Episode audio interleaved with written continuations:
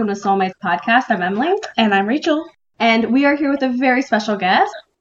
Oh, this is my intro. Hi. yeah, uh, I'm Kat, also known as Angelic Daze Cosplay on the various parts of the internet. And by various parts, I mean Instagram because I am too lazy to keep up with all of these other media I keep on trying to have. You can follow me on Twitter if you want to see me yelling about figure skating a lot, but that's about it for you. and uh, what is your Instagram handle? Oh, my Instagram handle was at Angelic Daze Cosplay. Daze spelled D A Z E and not D A Y S, because I don't want to copyright infringe too hard on that one Evangelion manga spinoff. so, Kat, I would say that you are known for doing a lot of male characters, a lot of them blonde, I will say. Yes. I have a very specific phenotype stereotype, and I'm just embracing it at this point. It's like a self replenishing cycle. You're super, super good at doing full male transformation, mm-hmm. like full face of makeup. It's not drag makeup, and it's not even like cosplay makeup, I guess. It's not like Bishonen. For some reason, I think right. of like winged eyeliner and stuff like that you do a lot of interesting things that truly, truly transform your face. What are some key makeup techniques that you use for cosplaying male characters? There's a few things that you sort of have to keep in mind even before you go into techniques of figuring out what you want to do in your face. Because you mentioned that I don't really do specific traditional drag makeup or cosplay, I guess, makeup make your vision first, basically. Decide how you want to take that character. Because if your goal is recreating point for point what this drawn anime character looks like on the screen, you probably are going to want to do that more stylized liquid eyeliner Bishonen thing. My view of cosplay, and there are many different schools of thought on this, eh, and none of them more valid than the other, is I like to look at a character or look at a costume, and the game of the cosplay for me is figuring out what that would look like in real life or how to make that translate into real life in a realistic way. So, because of that, um, I want to make sure that my makeup matches my costumes, which leads to me trying to go for not so much a stylized, more masculine version of my face, but a more, okay, if I were someone who was born with naturally more traditionally masculine features, how would that look like on me? Which basically means I don't use eyeliner at all because those kinds of harsh lines are something that you don't really see in most masculine faces of makeup when mm-hmm. guys do use it. I focus a lot on contouring and contouring powders, and everything that I do with my eyes, I do with eyeshadow so that those edges are softer and just neutral tones and things. Mm-hmm. Like, um, God bless the Ben Nye Makeup Company and all of their many, many colors of foundations. I sing their praises constantly. I do really extreme highlighting and contouring. I literally have a white Nye cream powder that is made for clown makeup. And that's what I use to do my highlight. And I use a skin tone powder on top of that to lighten it and blend it in a second. But basically, I just I go ham on the highlights and ignore any more stylized bits to try to get that sort of more structural look. And again, the goal of that isn't necessarily because I'm like, oh, uh, this is the way makeup looks good or anything. It's not that. It's just that I really value stylistic consistency across a cosplay. And if what I'm trying to make wearing on my body is real world looking clothes that a person would have, I try to mirror that on my face as well so there's not a stylistic disconnect. I didn't know that your contour was so extreme. That yeah. is a lot like drag makeup, actually. yeah, I was just gonna say that. Yeah. I actually um learned a lot of my makeup from watching specific drag tutorials because if you can see like people with very masculine features highly feminize their makeup with this extreme mm-hmm. contouring layers of powder etc you can just reverse those concepts to make it go in the other direction so where are you typically putting your highlighter the areas i tend to put my highlights are on tallest point of my cheekbone, a look across along the brow line. I do the little exclamation point thing on one's nose, a little bit on bottom of the chin, and um, the main thing I do that really helps because people always comment on my jawline and things, and it's mostly fake. Put a white highlight slightly above where the jawline is, mm-hmm. and then a really dark highlight on or below on the bottom edge of the jawline So you're basically just physically changing what that shape is in the way that it's drawn on. And it looks weird as hell if people take a photo of you from the wrong angle. But hey, looks great on film and when you're modeling. I usually do my makeup much more extreme for photo shoots than I do for walking around cons in person. It's sort of like I don't know if you've ever been to like an opera or a ballet and gone to um, see the dancers or the performers mm-hmm. at the door outside but they always look so like lovely and wonderful. And then you go and you uh, meet them at the dressing room, and it's like, oh, that's some stuff that is on your face. It's like that for my cosplay photo shoots too. Yeah, Rachel and I actually both have a background in dance. Yeah. You're painting for the back row. Exactly. Besides makeup, what are some key performance aspects of cosplaying male characters? So I generally don't try to do too much in terms of my mannerisms, walking around at a con or what have you, partially because I'm just not willing to commit to a physical performance character for extended amounts of time, and partially because I very rarely like committing to character outside of photo shoots anyway. Mm-hmm. There's a lot that you can do. I remember, actually, it was the first time I was ever cast in a play. I was playing Mark Antony and Julius Caesar which is weirdly enough a role that I've done multiple times. It's just following me in my life like a curse, which I'm okay with. The actor who was directing our show, who's from a local theater, I remember her coming up to me and saying, Your movements with your arms that you're doing in this speech, they're coming across as too girly. And the reason they're coming across as too girly is because you're doing all your gesturing bending at your elbows and at your knees if you want to make your performance look more powerful and warlord like for this role, do the majority of your movement at um, joints closer to your body. So basically, mm-hmm. from shoulder joints, etc. Now I use that in cosplay constantly. Just that one little sentence years ago unlocked just this galaxy brain world. Of, oh, this is how you pose. I can do this a panel I do really frequently at cons, which is masculine makeup for feminine cosplayers. And there's a modeling section that I do of that panel, and that's always one of the first things that I bring a bunch of people up from the audience to do. Because usually I have like about an even gender ratio of attendees at mm-hmm. this panel. I just have a bunch of people come up. I just tell people to move around a bit and to make certain kinds of gestures. And you can look at the people who are cosplaying and doing them and see how that split is so clearly just in something people naturally intrinsically do.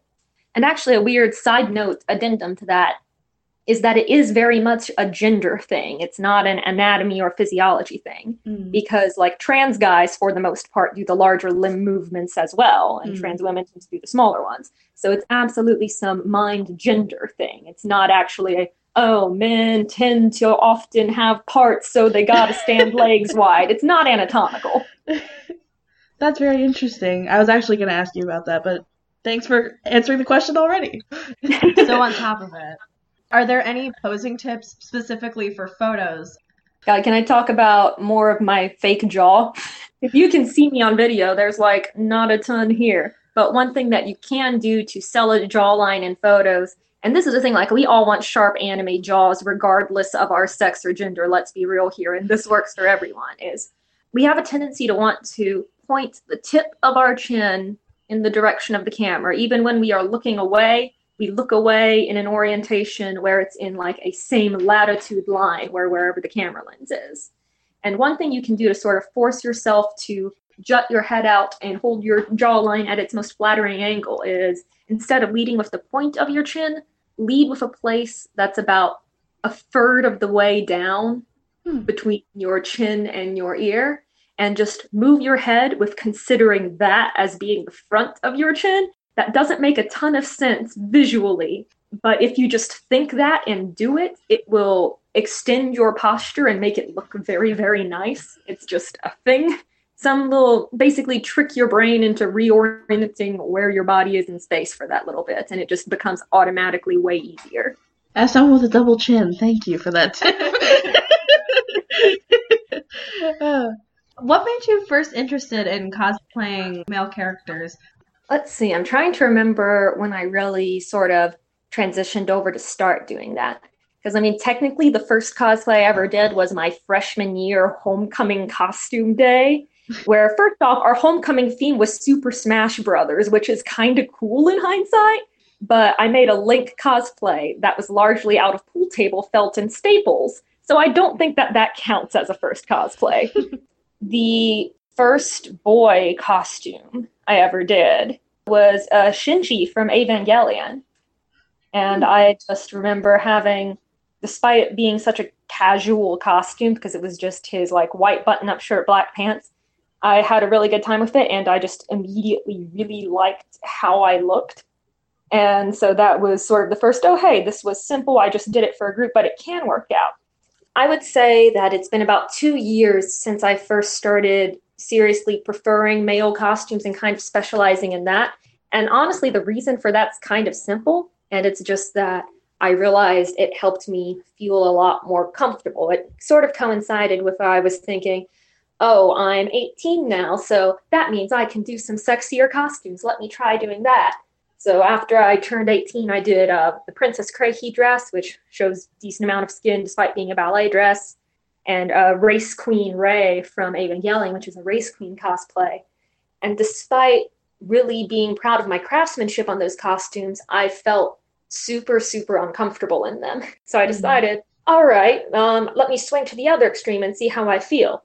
And that feeling of being attractive in a costume, of being able to flaunt something and express myself in a, hey, yeah, I look good kind of way, was something that I very much felt when I was like wearing a nicely cut suit or enjoyed expressing mm-hmm. myself in that manner far more than when I was doing the more traditionally feminine things.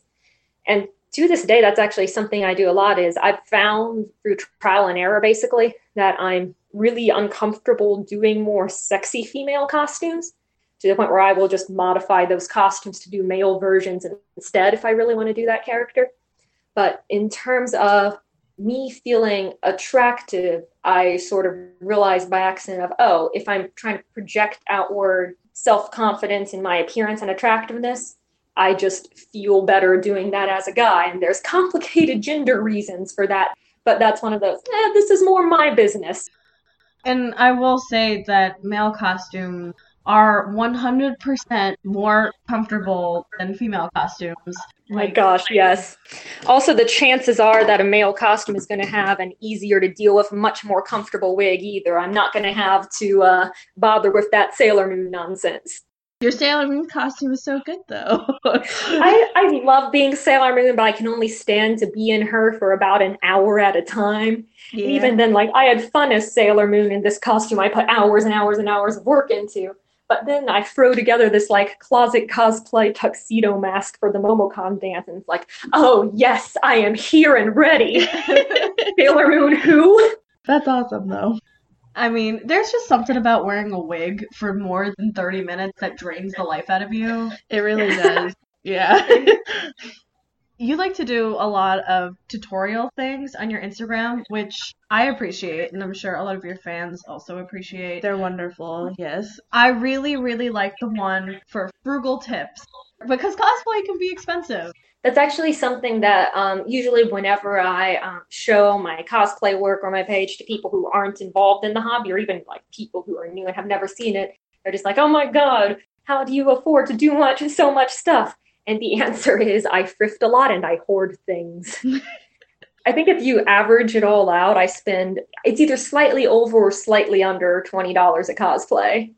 So the sort of number one recommendation I can give, and now this is something where if you're a cosplayer who you start and you're like, this is my dream project for the year, this is what I'm going to pursue, this won't be that useful to you because I do that kind of thing too. I do like two or three big projects a year but because I like having new stuff to post on social media, I also have like doing lots of more casual things throughout the year that really sort of fills out the numbers on the easy and cheap stuff. And how I can manage to do that is don't plan your cosplays in advance. I don't mean that in the way that you think I mean that. What I mean is that I never intentionally put a cosplay on my schedule except from those one or two special concepts. What I sort of have is a constant running list in my head of character designs that I liked and characters that I liked who have relatively normal ish clothing.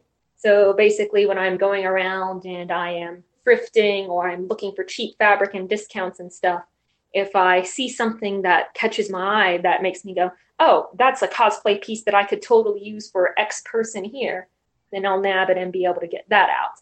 But I maybe have a list that's not a physical list, but just sort of an idea in my head of a hundred or so characters I could conceivably do very easily if I just found the right item and were able to modify it quickly with materials I already have.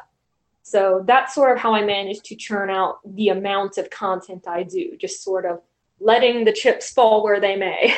but um, a large part of that is sort of keeping a catalog of materials that you already have. Like I actually do keep an Excel spreadsheet that has all of my wigs listed and the relative styles that they're in, like wig tone and colors. And I keep also on that same spreadsheet list of all the fabric I have, all the paints I have, etc.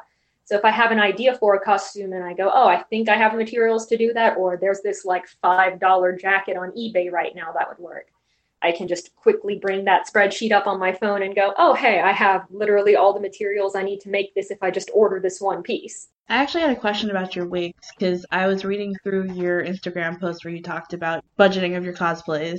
Mm-hmm. And it said that you reuse the same wig for a lot of your cosplays. Do you mm-hmm. wash and restyle every single time? Because I know there are like wildly different styles for the same wig.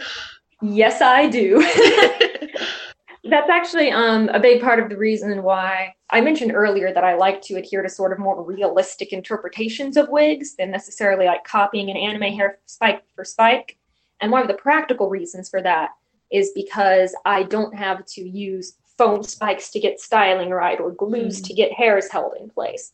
Basically, by just doing lots of strategic teasing, fluffing, bobby pins, etc., I can get the same wig to hold a bunch of different styles without having to do anything that will permanently alter the nature of that wig. Mm-hmm. So I can have all these wildly different styles and curling and all of this stuff and be able to just wash it out and restyle it later because I try to avoid doing anything too wild when I can avoid it or anything that couldn't be undone by cutting out some stitching or what have you. Even for coloring my wigs, actually, aside from a couple where it's unavoidable, there are ways that you can temporarily color a wig pretty effectively. Not all over, but to do, for example, on my Sheryl Nome wig, long blonde wig that I just did highlights in the pink hair chalk. So I wouldn't mm-hmm. have to buy a separate one for her, and I was able to wash them out later, use that blonde wig for another thing without making any irreparable changes to the thing itself.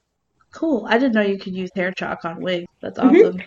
And if you are too cheap for hair chalk and or have art supplies hoarded from when you were age 5 like me, you can also crush up some cheap oil pastels and brush them through to get um, highlights and lowlights in the same colors. That's actually something I've used to uh, reduce shine on wigs as well. Like my Ranka Lee wig was very shiny, so I just crushed up an old pastel, got one of those uh, stencil brushes in it, and basically just hairsprayed it and papped the little uh, chalk pigment all over the top of it. Instant matte wig.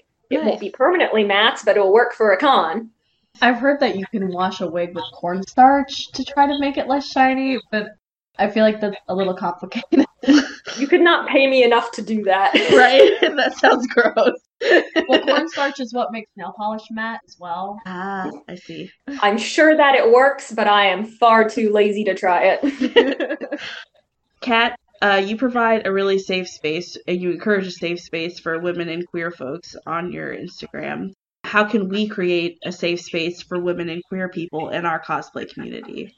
Well, one of the factors that I think is most important to building a discussion space in any community is encouraging discussion and provoking, not really provoking because that is a negative context, but provoking, we'll say, safe channels for talking about specific topics and things. That's why I like doing tutorials so much, actually, because it's not about community education nearly as much as it is, hey, I want to talk about this topic. I would love to see other people talk about this topic.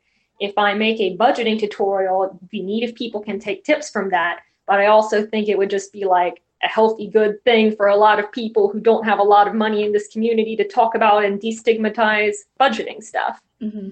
It's more so, I think that if you want to bring the focus from a cosplayer community or a cosplay account outwardly from just, oh, look at like the pretty people in costumes, a good way to do that is to just encourage not even necessarily like LGBT or feminist specific topics, but just topics for everyone to talk on equal footing and all contribute to discussions in general.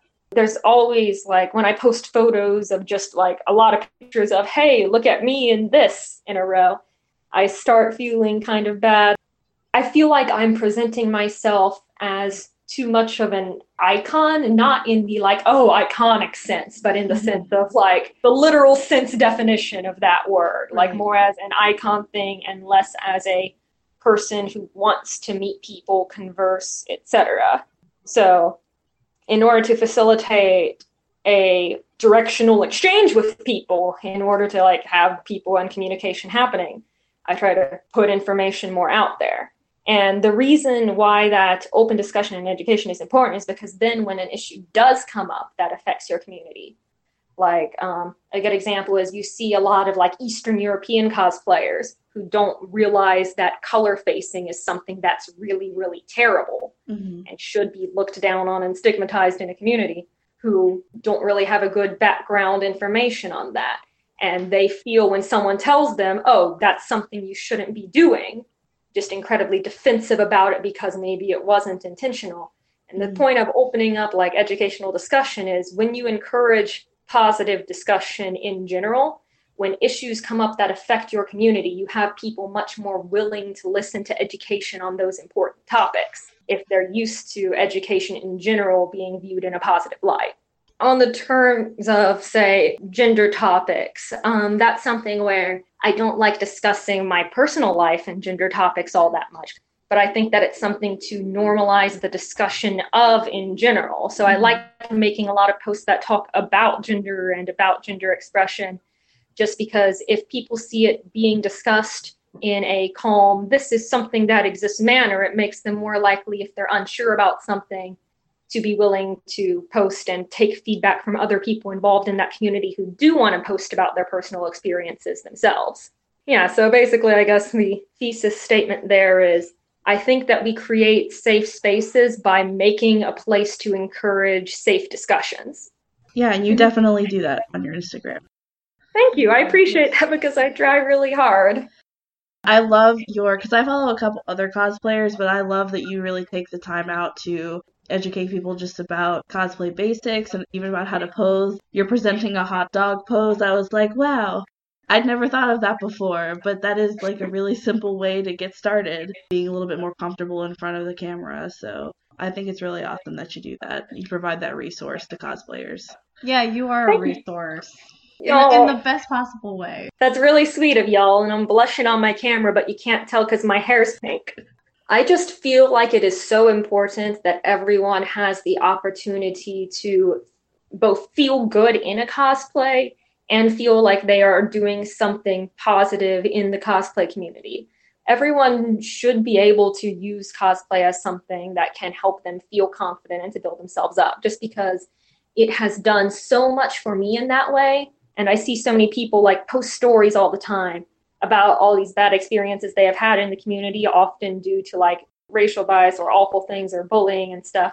And that just makes me feel so upset that someone's not been having this like honestly like really privileged idealized experience that I have had in the hobby. So that's why doing like informational resources things like that that's why it becomes important in large part I think because if I can do anything to help make someone's time in this community a little easier or make them feel like their cosplays or their photos can be made like a little better and that that can help build someone up, that's what I really want to do. There's not a ton of ways that I can help fix all of the problems and biases and stereotypes and awful stuff that people do. But like maybe if someone feels bad about the way their chin looks in a photo, I can help with that, you know? hopefully these little things can add up. No, they really do. I really think that they do, yes. You are getting, I would say, a pretty big following on Instagram and you're getting asked to be guests at conventions elsewhere. Where can people find you next? Actually, in a couple of weeks, and by a couple, I mean two. Oh my God, I'm not prepared. I'm going to be at Seishun Con. I'm actually going to be judging the costume contest there, which is really exciting. I am so thrilled, especially because I've looked at some of the other people who are going to be there and I'm extremely excited and intimidated to work with them. That'll be a blast, though. I love Seishun Con. I've been going for years. And then you'll see me back at TigerCon again in April. which again, excited to bring stuff for. Have a lot of panel content planned that I've been souping up and rehearsing for, so that'll be fun. And there's nothing after that that I am allowed to talk about yet, I don't think. But there are things in the works. There are irons in the fire, etc. And what is your Instagram handle again for the people who didn't realize the first time? Oh, that is at Angelic Daze Cosplay, D A Z E. Yeah, that's my name. It's not my name. My name is Kat. But if you yelled that to me at a con, I would answer to either one. Sounds great. Thank you, Kat, so much for talking with us. It's really good to see you and your pink hair again. Yeah. Yeah, it's not going to be pink for long. I'm washing this thing out as fast as I can. It was an accident. oh, no. Don't put bleach on top of toner, kids. Oh, God. Well, best of luck on your hair journey. yeah, that, that's the teaching moment of the podcast toner after bleach. okay, guys, take that to heart. Thank you guys so, so much. You can find Soulmates on Facebook, facebook.com slash Soulmates Podcast. You can find us on Tumblr at soulmatespodcast.tumblr.com. You can find us on YouTube and Instagram at Soulmates Podcast. And you can send us an email at soulmatespodcast at gmail.com. Oh, yeah, we're also on iTunes, that thing that has podcasts. Oh, dang, y'all, I also have a YouTube that I'm launching soon. Can they find you on YouTube at Angelic Daze Cosplay? yes, they can. Awesome. Okay, thank you so much, Kat. Uh, everyone, have a fantastic day. Goodbye. Yeah, thank you for having my extreme wordiness allowed to let loose in this audio based medium. No one should ever be subjected to this.